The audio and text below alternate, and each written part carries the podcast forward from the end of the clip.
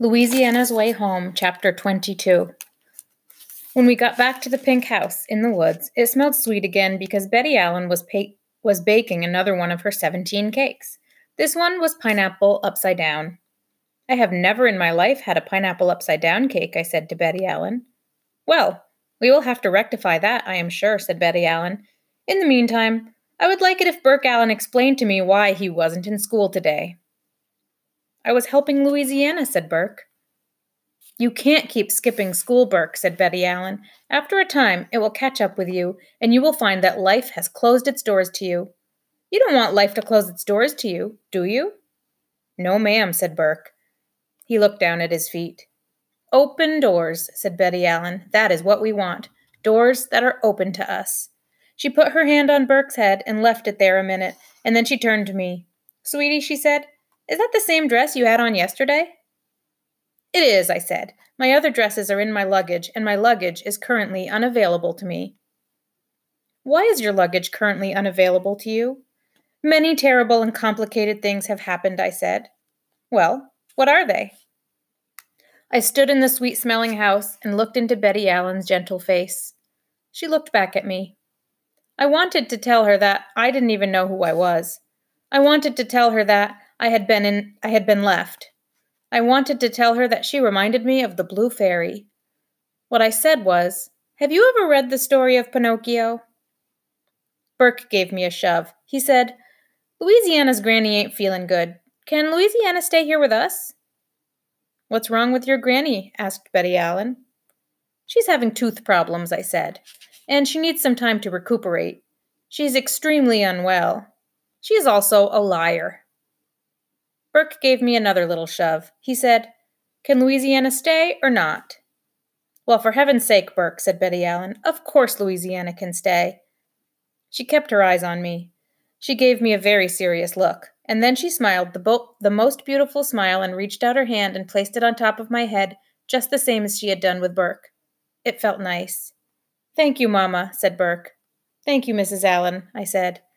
Why don't you two go and wash up, said Betty Allen. Supper is going to be ready soon. At the dinner table that night, I sat next to Grandfather Burke. He said, Look a here, there she is, settin' right at the table as pretty as you please. You need you a phone book to set on, so as you can reach the table? Don't pick on her, Grandpap, said Burke. Pick on her? I ain't pickin' on her. I'm glad to see her, is all. He winked at me. Daddy, said Burke's father, you let her alone now. Let her eat. The dinner was fried chicken and green beans and mashed potatoes, and I ate everything set before me, and it was all very good. But truly, I wasn't even certain that I was there.